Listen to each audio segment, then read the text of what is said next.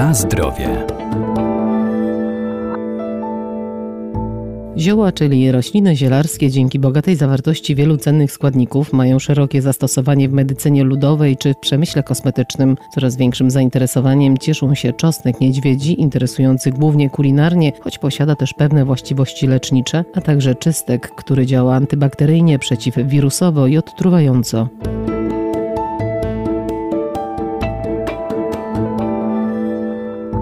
Czosnek niedźwiedzi to krewniak cebuli i klasycznego czosnku. Zawarte w nim składniki wykazują działanie antybakteryjne, wspierają system immunologiczny, wpływają też pozytywnie na układ sercowo-naczyniowy i obniżają poziom tzw. Tak złego cholesterolu. Dla nas, co jest najbardziej wartościowe, można by stanowić, czy liście, czy cebulki, w zasadzie cała roślina. Zarówno ząbki czosnku, które też możemy trochę dłużej przechowywać, jak i liście, szczególnie młode liście, ale kwiaty i owoce o szczególnie mocnym smaku są również przydatne do celów kulinarnych. Doktor ogrodnictwa Arkadiusz Iwaniuk. Ale przyjrzyjmy się jeszcze, jakie właściwości takie lecznicze, takie zdrowotne ma czosnek. No oczywiście, zawiera dużo witamin, witaminy C, witaminy A, E, ale także dużo makro i mikroelementów, między innymi chociażby selen, siarkę, mangan, żelazo, olejki eteryczne, flawonoidy. Wśród tych różnych substancji biologicznie czynnych szczególnie cenna jest ta alicyna, czyli glikozyt charakterystyczny dla całej rośliny cebulowatych, który nadaje ten właśnie zapach, smak, ale który też jest bardzo ważny z punktu widzenia leczniczego, ponieważ działa bakteriobójczo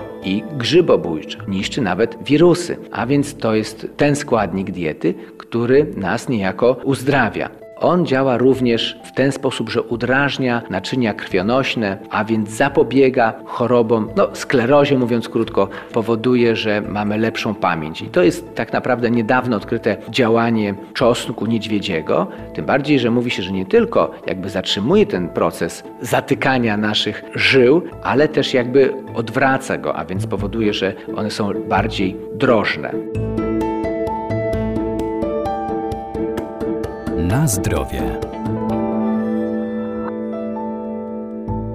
Coraz bardziej popularny staje się też czystek, m.in. zmniejsza stany zapalne i dodaje energii, ale największą jego zaletą jest zawartość antyoksydantów. Surowcem zielarskim są jego kwiatostany, a także liście. Największą zaletą czystka jest zawartość tak zwanych antyoksydantów w tym przypadku polifenoli, czyli takich związków, które mają bardzo ważny wpływ na zdrowie, które nam likwidują tak zwane wolne rodniki, czyli te substancje, które zatruwają nasz organizm, dostają się do nas z jedzeniem czy w wyniku przemiany materii niewłaściwej i które utrudniają funkcjonowanie organizmu, zaburzają naszą homeostazę. A właśnie te antyoksydanty redukują zawartość tych niekorzystnych ilości, redukują ich ilość. I ten czystek, no nazwa też jakby wskazuje, czystek oczyszcza nam organizm, czyli przywraca jego jego równowagę, hamuje procesy nowotworowe, szczególnie w tym początkowym okresie, zmniejsza stany zapalne, a ponadto czystek dodaje energii człowiekowi, wzmacnia organizm, ponadto ochrania naczynia krwionośne, zapobiega odkładaniu się blaszki cholesterolowej,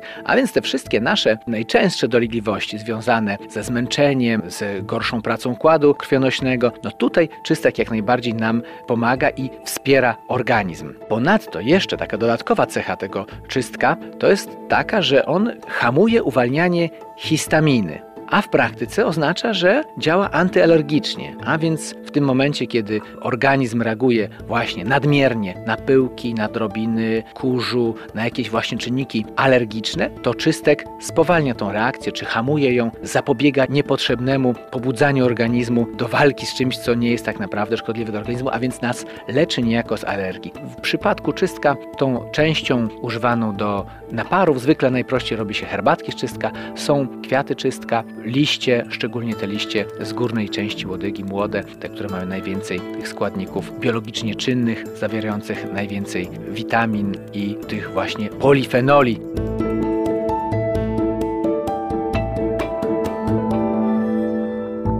Pamiętajmy, że ziołolecznictwo jest jedną z najstarszych znanych człowiekowi metod wspomagania organizmu, jednak zioła trzeba stosować z umiarem, zwłaszcza jeżeli są używane w celach leczniczych. Najlepiej ich zastosowanie i dawkowanie skonsultować z lekarzem.